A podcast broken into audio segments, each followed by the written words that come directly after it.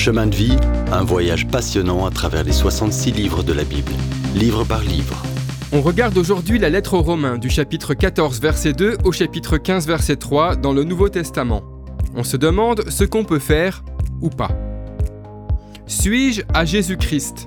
Pour un chrétien, cette question est décisive, même si elle peut sembler bien obscure quand on n'a pas la foi ou qu'on se questionne.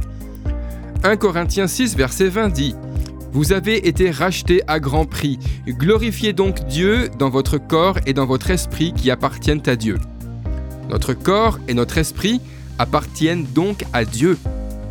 Glorifier Dieu prend un sens nouveau dans les détails de la vie. Comment dois-je vivre? Comment vivre autrement parce que Jésus m'a sauvé? Paul disait être mis à part pour l'évangile de Dieu. Mais qu'est-ce que ça veut dire, être mis à part? Aussi, la Bible dit de certaines choses qu'elles sont bonnes ou mauvaises, mais comment faire pour des choses qui sont sujettes à débat? Comment le chrétien doit-il vivre dans des domaines qui sont flous? Pour nous aider, la Bible nous donne trois principes pour mener une vie joyeuse, à part pour Dieu. Principe numéro 1, la conviction. Que chacun soit pleinement convaincu dans sa propre pensée. La conviction signifie être entièrement persuadé dans sa pensée qu'on peut faire quelque chose sans réserve.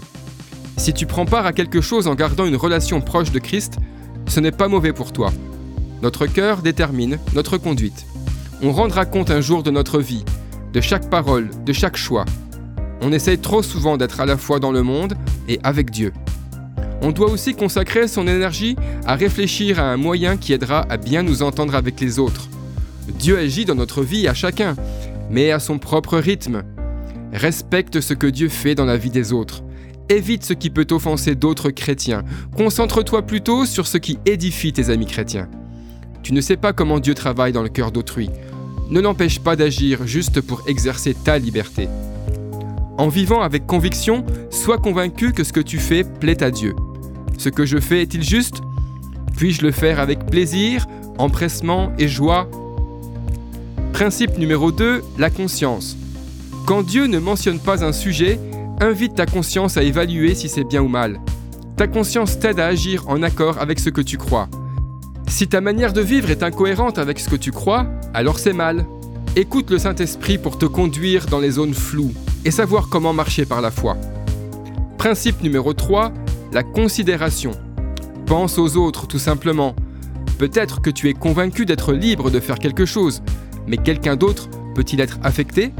Considère comment vivre le mieux devant ceux qui sont plus faibles spirituellement. Utilise ta liberté, mais n'en abuse pas Jésus était prêt à mourir pour un frère faible, et on devrait sûrement être prêt à renoncer à faire quelque chose qui nuirait à sa marche chrétienne. Comme chrétien, ton but est de plaire au Seigneur. Ce n'est pas qu'une affaire de bon ou mauvais. La vraie question est, marches-tu dans la lumière? Ne marche pas en même temps dans le monde en essayant de garder un témoignage chrétien. Tu n'y connaîtrais qu'une piètre et misérable vie chrétienne.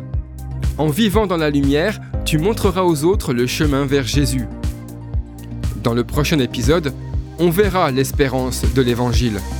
Si vous avez aimé cette rubrique et si vous voulez en entendre plus, allez sur le site ttb.twr.org ou téléchargez l'application. Retrouvez-nous aussi sur chemindevie.info. Vous voulez nous dire comment Dieu change votre vie par sa parole? Envoyez-nous un message sur WhatsApp au 07 81 46 39 39. À bientôt